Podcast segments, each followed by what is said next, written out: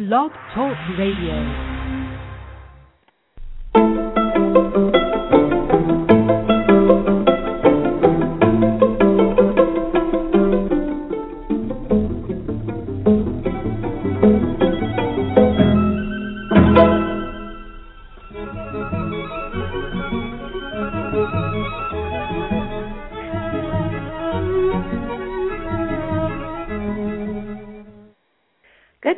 Everyone. Welcome to Dialogue Between the Lines, where each week we chat live with authors and other pu- publishing industry professionals.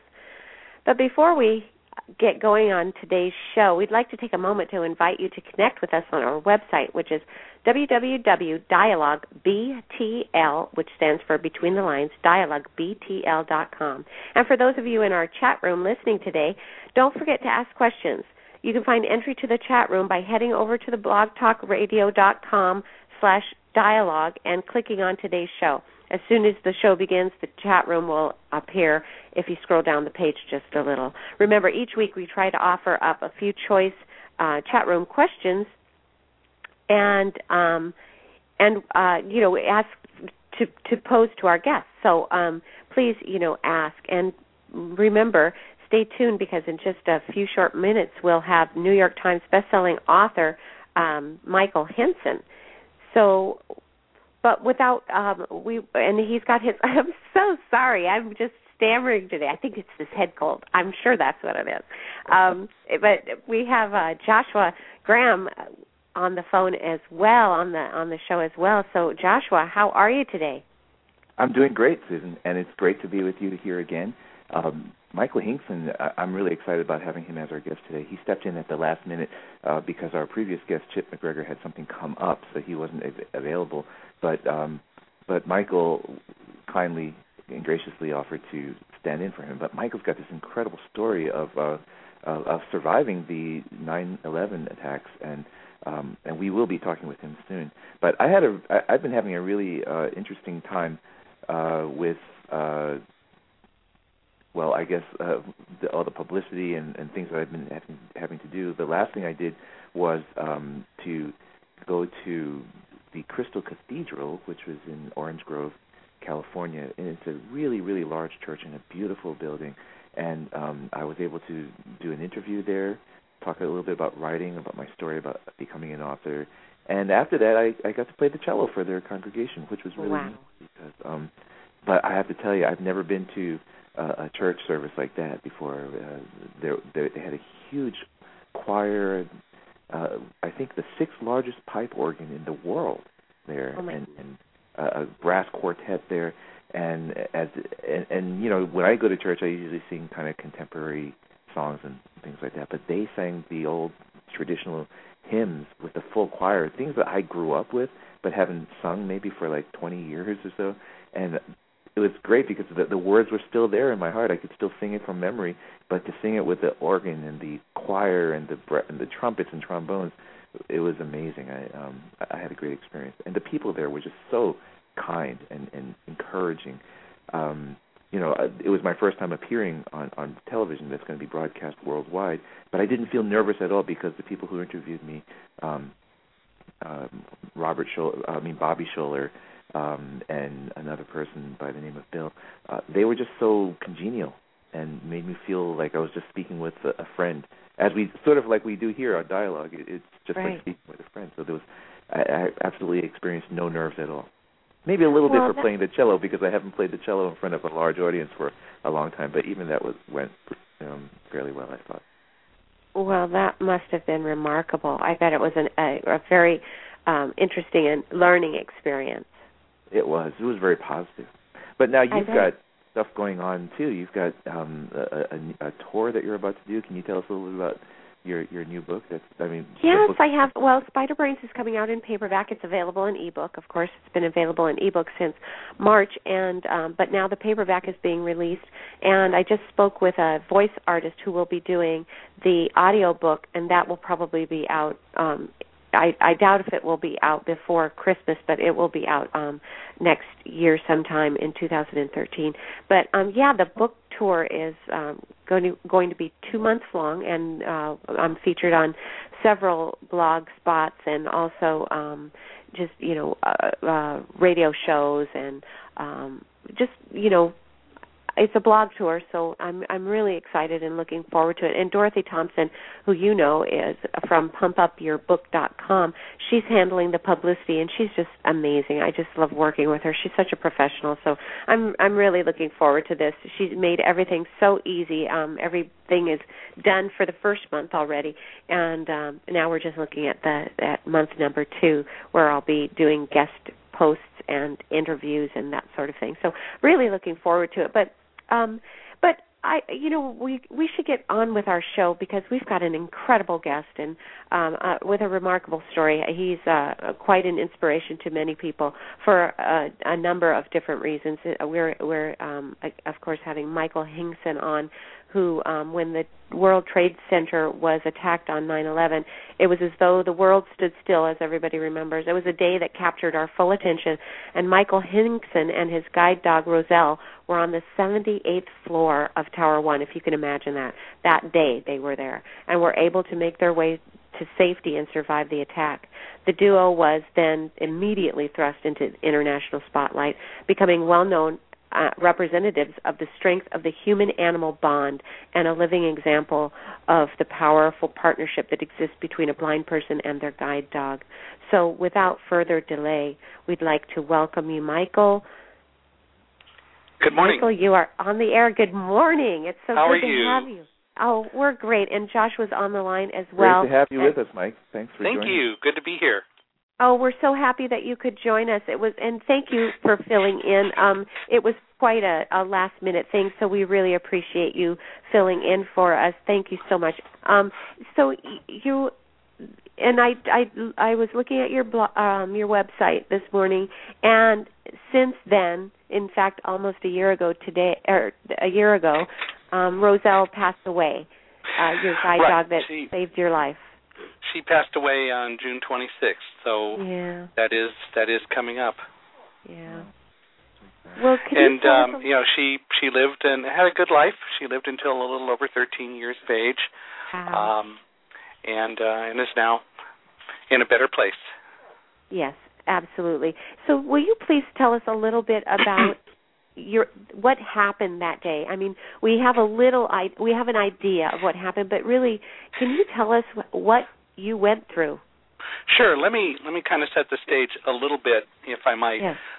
As you said, I'm blind, and I and I use a guide dog. I used Roselle for uh, for several years. We were we were teammates, but I grew up in a in a family, and we talk about this in my book, Thunderdog. Um, which is is kind of the connection of all of this because I know your guest this morning was to be Chip McGregor, and uh, and Chip was unable to to do it and called last night and asked if I'd be able to to fill in. He was our agent and uh, is is a great guy and a, and, a wonderful soul to um, to have been involved with with us.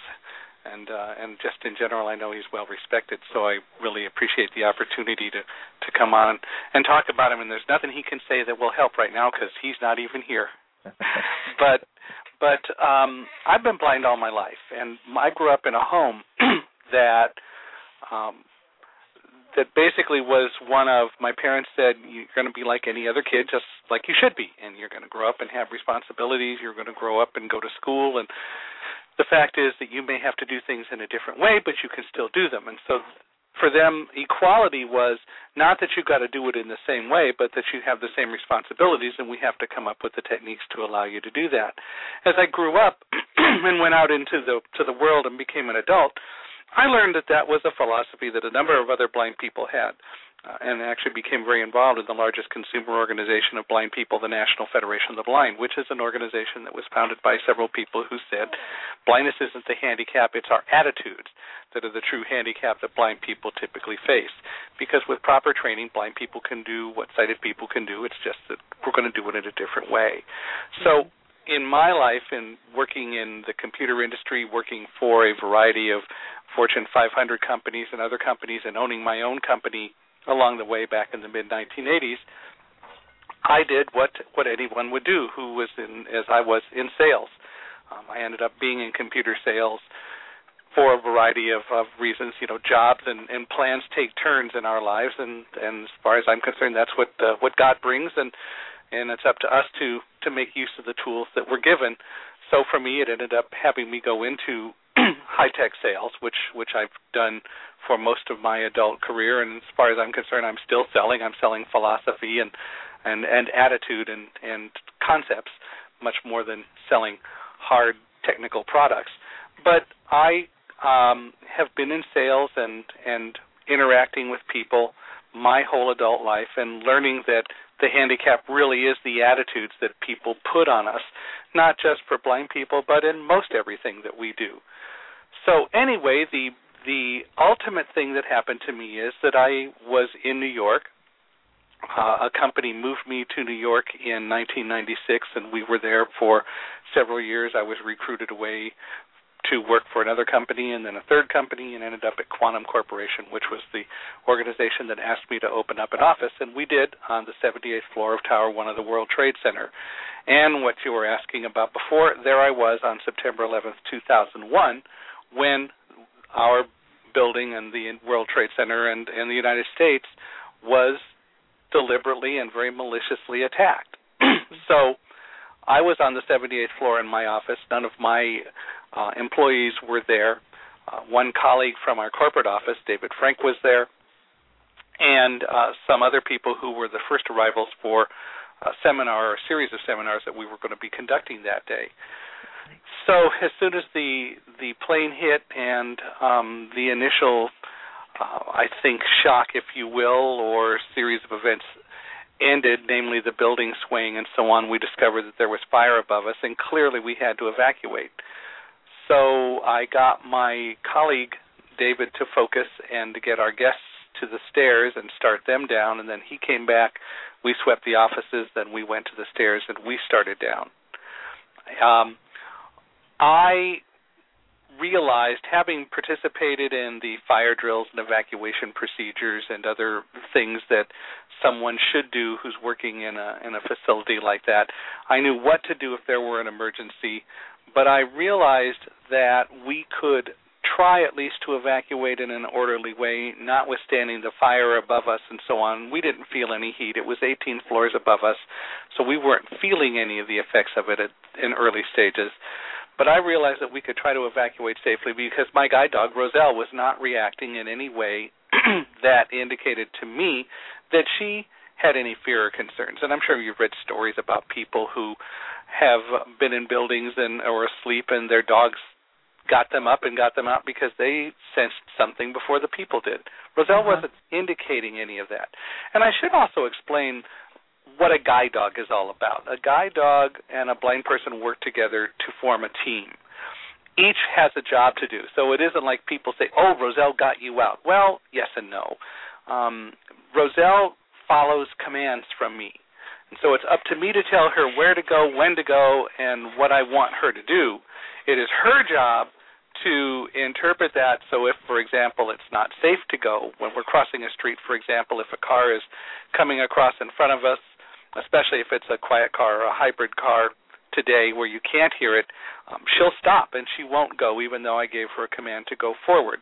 That's a that's a concept called intelligent disobedience, which is a very significant part of what a guide dog does. But the bottom line is it's not the dog's job to know where to go. If I hmm. trained Roselle to go to a set a, a stairwell to get out of Tower 1 where we were, what if that stairwell had been on fire? You know, she wouldn't know what to do. It is not the dog's job to know that. It's her job to follow commands and keep us safe and keep us walking in a straight line till it's necessary to turn. So it is, in every sense of the word, a team effort. She's the pilot, I'm the navigator. Uh, and we work together to do what your eyes and your brain do.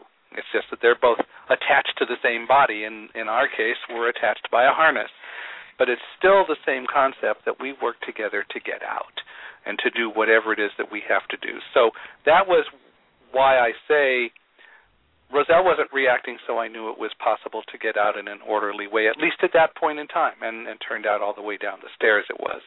So we got to the stairs after David came back, and we swept the offices, and then we started down, and we worked together to to get down and eventually get out of the building.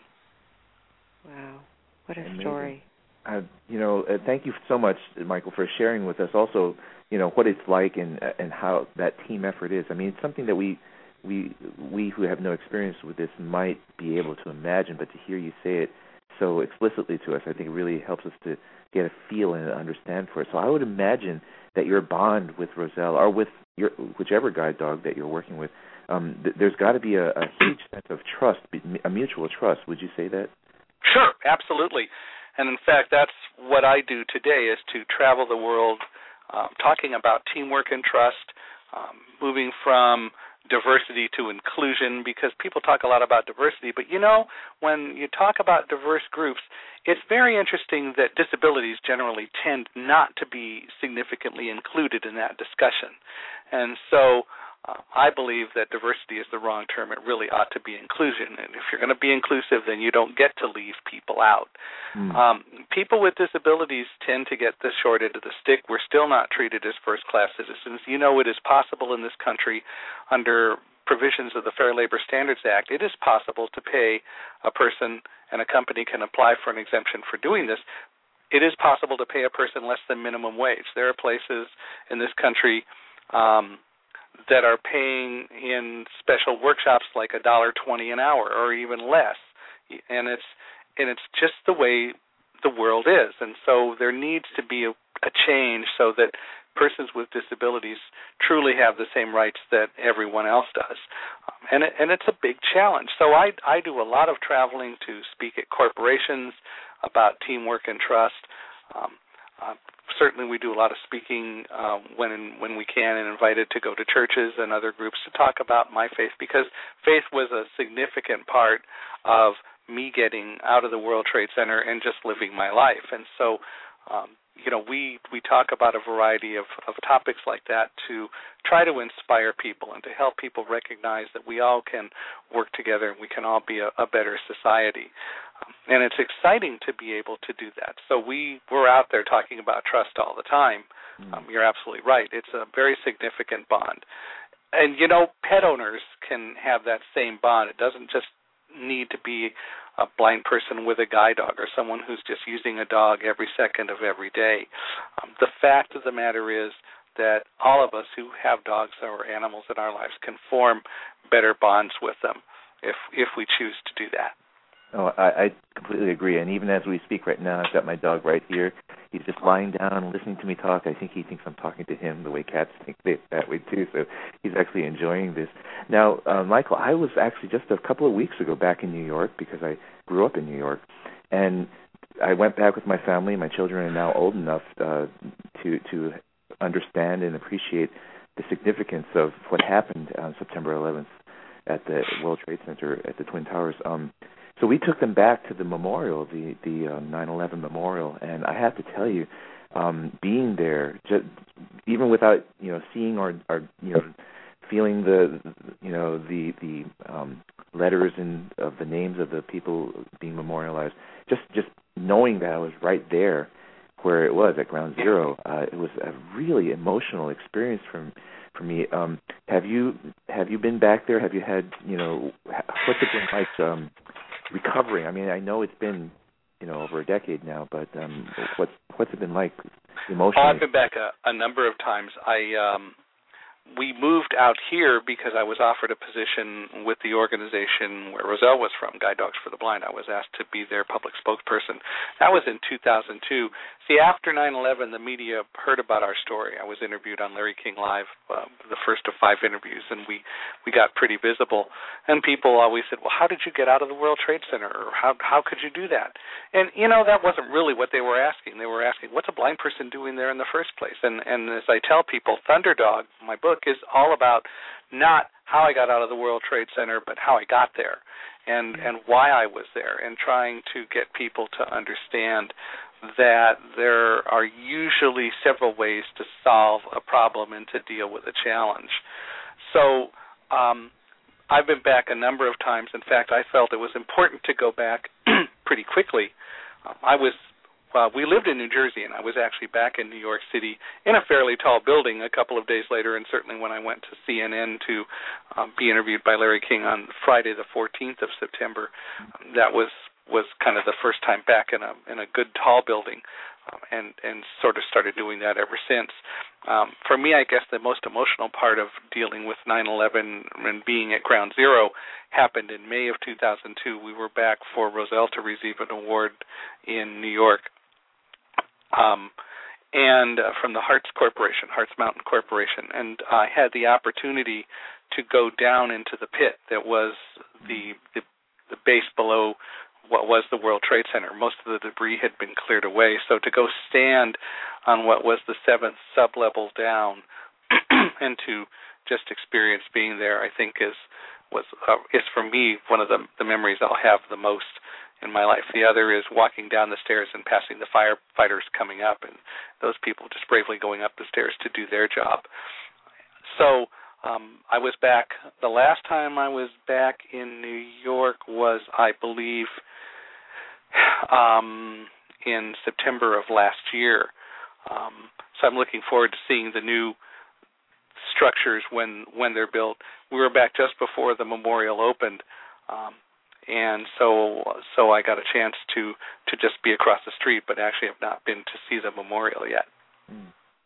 Yeah, I uh I was back there in 2009 with my husband and um even for someone that had never been to New York before, always lived on the West Coast or southwestern United States, um the moment of just standing there is quite touching. And you both Bob and I um got emotional and um it was very touching. So um I can imagine the emotions that stirred in you. Now, she must have been about um two years old when this all happened, correct? She was actually three and a half when uh, when nine eleven occurred. She was born in um March of 1997. Well, and you know, I just think that this is such a great story. Um I am a huge lover of animals, large and small. Um we have 12 cats two dogs and 14 birds and so I understand that human animal bond it's very um it's it's an amazing thing to be able to uh Actually I was wrong. She was born in 1998. But yeah, oh it is. It's oh. it's important that we recognize that bond and we we really need to learn how much we could all benefit both sides can benefit by having a bond. Um, animals love dogs love rules. They love to know where their place is. They love to know what is expected of them, um, and all they want to do is to give back. It, it is definitely a, a, a creature of unconditional love. Yeah, they're wonderful. Now, um, you do have, uh, and I love your website. It's just full of wonderful information. One of the the um, things that I'm looking at is your advocacy tab. Now, you have um, a fundraising effort to focus on access to technology for blind Americans. Can you tell us a little bit about that? Sure, Roselle's Dream Foundation, which you can also uh, see by going to www.rosellesdream.org, R-O-S-E-L-L-E-S dream.org. You know, the as, as I talked about doing things in different ways, the the fact of the matter is that sometimes we use technology where you'll just use your eyes, um, and and it it levels the playing field. But some of that technology, and in fact a lot of it, costs a fair amount of money. Sometimes the agencies around the country, such as state agencies, can help pay for it. Sometimes schools will have it available for kids to use in school, but they can't take it home and keep it.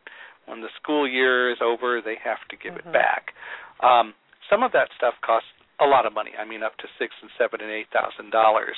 So one of the things that I wanted to do after um, the book was published was to start this foundation. So in the book Thunderdog, we talk about it and introduce people to Roselle's dream, which is to make it possible for any blind person to have the technology that they need, especially for for children and students. So we're we've started this foundation. Um, and as we raise money, what we will do is we will help subsidize some of the costs of providing some of that technology. So it's in the uh, the the formation. The foundation is is running um, and so we're starting the process of raising funds so that we can give scholarships of funds to help in the purchase of technology. So it's pretty exciting to be able to be involved in that and to really make that happen. So we're we're really kind of blessed uh, and God is is providing for us to be able to you know to do more of that. So that'll be part of our ongoing mission, um, as well as just advocating in general. You know there are uh, there are issues that blind people face, uh, and and not only blind people but other persons with disabilities. I mentioned the minimum wage concept, and so there is a bill in Congress, HR 3086, um, to to eliminate that minimum wage loophole. But blind people today face an unemployment rate among employable blind people of over 70 percent. That's seven zero, and it's not because blind people can't do the jobs. It's because we are not given the opportunity. Um, the presumption is you're blind, you can't function. I'm amazed at how many people who have eyesight think they're experts on blindness. You know, um, they're used to things one way and they don't recognize that there are lots of alternatives. We need to have more people watch Star Trek 2, you know, where Captain Kirk said there's always another way and he doesn't believe in the no-win scenario and I don't either. I think there is always a way to to win. It may or may not come in our lifeline, but it, lifetime, but it will come. So the fact is that um, I I am very much involved in advocating in in various ways um, in helping to bring about change to create more of that first class citizenship environment. And certainly with Roselle's Dream Foundation, we can do it in a very substantive way with providing technology. Um, there's a product called the KNFB Reader Mobile, which is a, is an app that runs on a particular cell phone.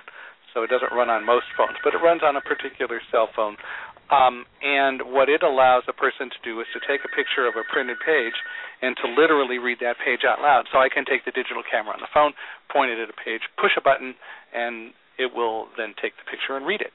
So I can take it into restaurants. I can take it wherever I need to go and, and read whatever I need to read. Oh, that's fabulous. But it's you know, eighteen hundred dollars. Um, oh my gosh, that's huge, isn't it? Well, you know, uh, it is in in a couple of ways. It is if you don't if you've never really been involved with the the print world and don't really know what's out there, and right. it is if you don't have the money to pay for it. So yes, it's sure. it's a challenge. Well, I'm I'm on right now to Roselle's Dream Foundation and the website you can find it at rosellesdreamfoundation.org or you can find it at Roselle Foundation which is R O S E L L E foundation.org. It it automatically sh- transfers you over. Yeah. Or you that. can just and, do rosellesdream.org as well. Oh, she's a pretty girl, isn't she? Uh, there's a very famous animal artist, Ron Burns, yeah. who has has painted a number of of animals, very vis- visible animals. Ron called us last year after he heard about Roselle's death, um, and wanted to paint her. So we had a lot of pictures, um, and Ron did paint the the portrait of Roselle, and I think her picture is up there. The um, the portrait is available for sale from Ron Burns' studio. Forty percent of the proceeds go toward uh, funding Roselle's Dream Foundation. If anyone wants to get that picture of Roselle, you can go to www.ronburns, R-O-N-B-U-R-N-S, dot com slash Roselle. I know you're nimbly typing away on the keyboard there. I um, actually am. but you can go to ronburns.com slash Roselle, and um, the the portrait is available for sale from Ron. Uh, it's a it's a great picture. What he does is is he says he starts with the eyes, and he really Oh. got Roselle's eyes, and everything comes from that. Oh, this is beautiful. It's just beautiful. I love what he did with the Now I was expecting I was expecting more real life. This is gorgeous. It's very um very impressionistic and uh But and the eyes almost are surreal. Roselle. Yeah, definitely the eyes are Roselle. There's She's just so much just beautiful. expression in, in her Yeah. in her eyes there that you know. Oh. Now, um, Michael, you, you you touched upon something that I think really resonates with people of all circumstances, you know, for, and a wide spectrum of, of life circumstances, and that's um, never giving up. Uh, you're saying that you know you don't believe in the no-win scenario, and you know I, I've I've recently been in contact with a lot of different people talking about the issue of employment or unemployment, as it were, and you touch upon that tangentially as well. Um, there are a lot of people who, uh, even without any kind of physical challenges or disabilities, sure. uh, find themselves in situations where they're they really are don't realize that they have a choice, um, or they really think they don't have a choice, and they've they've decided to give up hope um, thinking that there's just no way. And I've seen it; it's heartbreaking because it manifests itself in in many ways, like bitterness, or anger, cynicism, yeah. or just total defeat. And, yet, can you speak to that issue of, of having hope when when it seems most people, people think there is none? You know, no matter what we do, no matter who we're involved with, and no matter who can pep us up in um, in our lives, the fact is motivation ultimately has to come from within um, and and having a strong faith helps and this is an important part of it but we have to motivate ourselves and I know it's a it's a real tough world out there. Uh, the economy isn't the greatest although I think that we're we're seeing some progress. Um, we're seeing progress that we didn't see um, earlier in this millennia in this century. But um, it still has to come from within to have the the courage, the conviction to to go out and work. And and there are a lot of ways that that events and circumstances try to beat us down, and ultimately we have to decide if we're going to to stand up and deal with that. I um you know my first job out of college was actually working with the inventor of the machine that I talked about, the KNFB Reader Mobile. It was the original version of that called a Kurzweil reading machine. I was actually hired by the National Federation of the Blind to do some testing and evaluations of that product, and then I eventually was offered a job by uh, Ray Kurzweil, the inventor of the machine, um, to come and work in the company, and ended up because of circumstances after going there that I ended up going into sales, which is not something that I expected to do. And I worked there for six years, and then suddenly um, the company was purchased by Xerox, and all of us who were in sales for the company were asked to leave because they wanted to bring their own people in. Well, I didn't expect suddenly to have to go find a new job, and it was a big challenge. And in fact, I did not find a job. Um, I looked for six months, and, and it was getting very tight for us. So I worked, looked looked and worked for six months to try to find a job back at the end of 1984. We didn't have even the rules that we do today about discrimination and the Americans with Disabilities Act and so on. Eventually, the opportunity came for me to work with some people and start my own company to sell computer aided design systems to architects. So figure that a blind guy selling CAD systems. Well, mm-hmm. the reality is I didn't have to work the system to know how to to sell it. What I had to do was to know how to work the system, and then I could go off and sell it. Because I could sit an architect down in front of the machine and I could say, "What do you want to do? Okay, here's how you do it," um, and and walk them through the process. But the reality, it was another way of doing what needed to be done in a way that actually more people should use in sales. But the bottom line is that I had to go find a job by by starting my own company for a while, and then I eventually went back into um, to sales working for someone else because I didn't want to continue to be a business owner at that time in my life. So we sold the company and uh, and didn't make much of any money off of it. But I went back in working for other people, and that led eventually to being in New York in the World Trade Center. Well, in 2002, I was asked to uh, to join Guide Dogs for the Blind, as I mentioned earlier, and I did as the National Public Affairs Director, and did that for six and a half years. But then in the middle of 2008, the um, a, a new CEO was hired, and they said, "Well, we don't need a public spokesperson, so you know we don't think that uh, we're going to keep your job, uh, and we're going to phase that out." So again, I was confronted with a situation, and um, and basically what I did because I had been traveling the world for guide dogs, speaking literally all over the world, speaking about teamwork and trust and guide dogs for the blind. I just started my own company to do that, and along the way also got the opportunity to sell the KNFB reader. You don't know where jobs are going to come from. You don't know what doors are going to open. It may not be what you want, but we're not always in charge. Um, and and the question is, are we open to opportunities? Are we open to doing something, even if it might not be what we expected to do. Certainly, a, a, whatever it is has to be a good thing. But I think that so many of us, oh, we're trained to do one thing and that's all we can do. Um, you know, the fact of the matter is we may have to do work that we didn't expect to do for a while, but it's work and it brings money in. Um, and we we we ought to be open to more opportunities as they come up and and not lock ourselves into just one mode of thinking. Flexibility is a good thing. Yeah. Oh, absolutely. Wow, that is um really resonant because you know what you've described to uh, us here is um the, the at the core of it is a determination. I mean, you use the word motivation, which is aptly put, but um, there's there's a, a, flavor of this motivation which I, I link more towards determination. And you were determined not to just sit around and feel like a victim. And you know, it's very easy to feel that way when life circumstances they can seem unfair or uh, uncaring, unfeeling. But rather than feeling and acting or thinking like a victim, you decided to go and either find other opportunities, and if you couldn't find them, you created opportunities. And I think it's such an inspiration to all people because you know we can, we always have a choice, and I think you've exemplified with your life that you realize there's always a choice, and you, you've made choices. Some of them are tough choices. Some of them are choices that you don't prefer, but you know you you must. But you you also made the choice not to feel sorry for yourself and be a, a victim, and I, I find that really inspiring. Um, That's the most important choice of all, of course, is is to decide to move forward, um, and that's what Thunderdog is all about. Um, and and as I said, the story is really about how I got to the World Trade Center, um, not how I got there, or not not how I got out.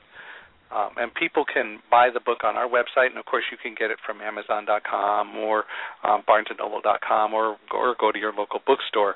We've had the blessing of being on the New York Times bestseller list a number of weeks.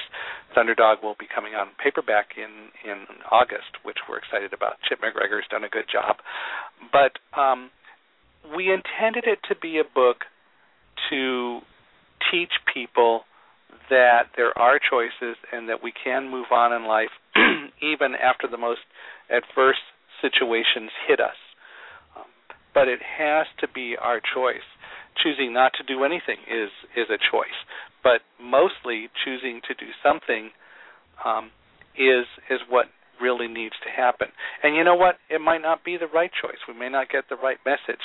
I didn't get, I think, a message not to go into the World Trade Center on um, September 11th. Now that morning there was a thunderstorm at 12:30 at night on 12 at 12:30 on on 9/11. Roselle hates thunder and and so was very afraid. We ended up spending about an hour and a half in my office down in our basement just to keep her away from the the lightning um and uh, and all the lights and so on, and some of the thunder. But the storm came right over our house. Now, was that a message that I really shouldn't go into the World Trade Center? I mean, some people might say it is. I I certainly didn't interpret it that way at the time, but um, the bottom line is that that I went um, and was presented with an opportunity to get out and now tell our whole story. Um, and so that's what Thunderdog is is really about. We called it Thunderdog partly because Roselle's afraid of thunder, and of course all the thundering sounds of mm. of 9/11. Thomas Nelson and all the folks uh, at Thomas Nelson published the book and did a did a great job with that. So we're um, we've been we've been blessed by getting to know a number of those people working through this whole book writing process, and uh, even writing Thunderdog had a lot of false starts on it, and then in 2010, a woman named Susie Flory called me wanting to interview me for a book she was writing. We ended up collaborating and writing the book, and so last year it was published. So we're really pretty excited. Now we're also working on a children's book, and um, we're gonna we're gonna do a, a second book on some of the subjects touched on in Thunderdog. So that's a little bit further down the line. But Jeanette Hanscome, um, actually a, a blind children's book writer in Reno, and I are working on a children's book that will will be out later this year. Well, Lots of stuff going on lots of stuff and not only are you writing a lot and collaborating a lot but you also have an extremely active um, appearance schedule. In June you're you're going to be at the Delta Gamma National Convention in and the National Foundation for the Blind. And then in July you're going to be in Japan. And then and you, then you're coming back and you're going to be in Phoenix in July. My old stomping ground. I mean you're just going going going Um, and there's some things that aren't on the calendar that I got to get up there because I come back from Phoenix and I'm in town a few days and then I go to West Virginia. Lots of stuff going on. So Good for you. um, we're going to be in Japan for uh, for two weeks because Thunderdog has been published over there. So Okay. we're going to go over and, and do that. And actually, next Thursday, I fly to Indianapolis for the Delta Gamma convention. I'm really looking forward to that. They've been a wonderful group to work with. They have they have fed me more information about what they're doing and and so on than uh, than than a body even has time to absorb. But we'll get it all done. Well, and I love the topics that you're going to be talking about trust and teamwork, um, and then you're going to be doing some signings, but then just doing your job, and then a new normal and a matter of attitude. These are some of the titles or uh, subject matter that you're going to be talking about in the next, well, I'd say seven months, seven, eight months. You're going to be. Um, uh, can you can you give us an idea what what your um, your a new normal uh, topic I think is? we're still discovering a new normal, Mm. you know, and I think that's here's what what prompted that topic. so many times after September 11th, I heard everybody from our politicians on down, and a lot of reporters said, "Well, we got to get back to normal." Well, certainly we don't need to get back to normal because if we get back to the way normal was, we'll have another incident like we did on 9/11 Yeah. um, normal has changed, and I don't know that we necessarily yet know. In fact, I'm sure we don't know what our new normal is going to be, um, and it may be a changing target. Certainly, who would have thought we would have some of the things going on in our country that we do today? I've never seen such a fractured political system, um, and people who don't have any clue about what teamwork is about.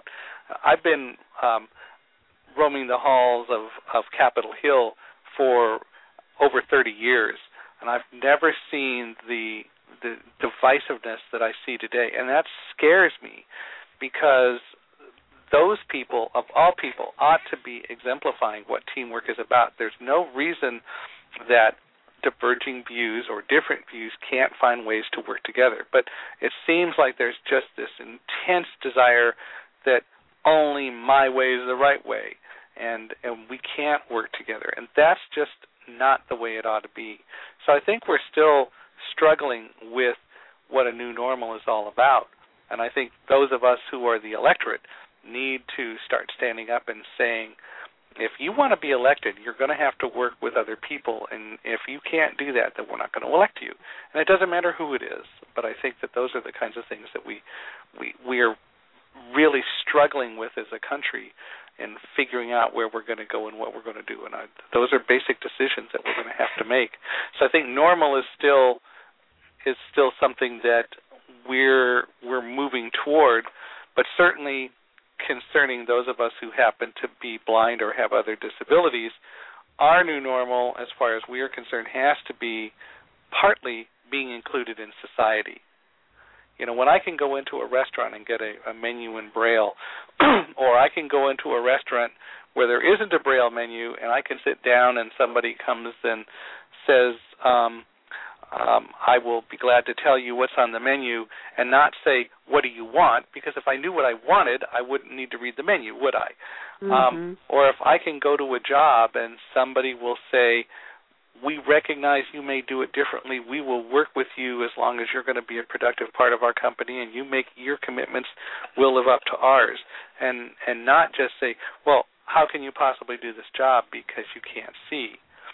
Um, yeah. When when those kinds of things happen, when my wife, who uses a wheelchair, can go get on an airplane and not come out the other side to find her wheelchair damaged um, because the airline didn't take care of it and didn't know what they were supposed to do, even though they have training procedures, then we will have gotten closer to our new normal. That's that's really important because um, you know, what you've described also is is the the the struggle that people who are in the in a minority have to face, and, and the legitimate struggle that, that that they have to face, and you know, raising the awareness of it, I think, is is really important. But the other side of it is that we as a society um, must come out of ourselves and and, be concerned for others, even if their views or their life or everything about them is different from ours. Um, and and you were mentioning like divisiveness in in in our government. And you know I think it's never been more true than what you're saying right now and what what the concern is. I mean there's the phrase that says a house divided cannot stand you know our our entire society uh right now I think I, I don't try not to offer too much of my own opinion about things, but my observation of the rise of social media is that social media has been a double-edged sword. It's been great for proliferation of good messages and getting it out to in quickly to in constructive ways. But at the same time, I've also seen that um, you know people's opinions. It's, it's given a, a platform for people's opinions, which is good. But at the same time, uh, what it does to the individual is it kind of gives a, a lot of people uh, of entitlement, and so when you when they feel that they can now use opinion rather than fact or sensitivity to speak really harshly or blast or gather people to rally, rally them up like you know the, the people the villagers with pitchforks over something that's emotional and maybe not necessarily responsibly researched and founded then we we I, I actually feel that that it may strengthen certain individuals with strong opinions and their constituents.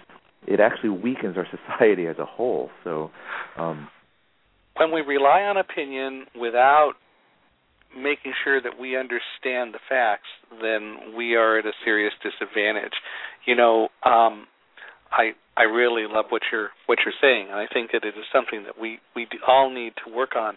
You know, a few weeks ago, somehow um, my Facebook account got hacked in some way, and a post that we had written about Thunderdog from last year got sent to all of my friends and to lots of other people. It was sent multiple times. We're not even sure where it came from. What was very interesting, however, were the reactions from people. Um, people who have been following me and monitoring me on Facebook for over a year who who clearly should know and I thought did know what what we were all about. Suddenly, those people started writing letters. Um, this is blatant advertising. You shouldn't be doing this. Um, that's not what Facebook is all about, which in of itself isn't necessarily totally true. We're always advertising, even when we go ask somebody to be our friend. Isn't that kind of an advertisement? Of but but there's advertising all over the place, and and that gets to be pain. But the presumption that that's what I was doing, rather than finding out what's going on, um, was just very, very frustrating. And so it, it was a couple of days before it was clear kind of what was happening, and the letters of anger and um, and and um, accusations were were mounting. Finally, I put out a a, a, a post on Facebook and said, "Here's what we think is happening. We have complained to Facebook. We have not had anything to do with it. By the way, this is a post that was published last year. Uh, we wouldn't do that sort of thing to to any of you. I'm amazed that you even thought about it. It's time for some self-examination. Why are we so quick to judge? Mm. Um, and you know, it's it's the kind of thing that can happen. it may very well happen again but I think that there's a lesson to be learned about really how we deal with people um, and how we've come so far that we are so pessimistic. And I think that gets back to your your whole opinion thing. We have been as a society burned too many times by people just pushing their opinion and, and getting what they want, only to find out that wasn't a good thing. Um, so now, and, and of course, corporations have been betraying our trusts for a long time. We can use Enron and um, and and even the MCI WorldCom as a as a couple of examples back in the early 2000s.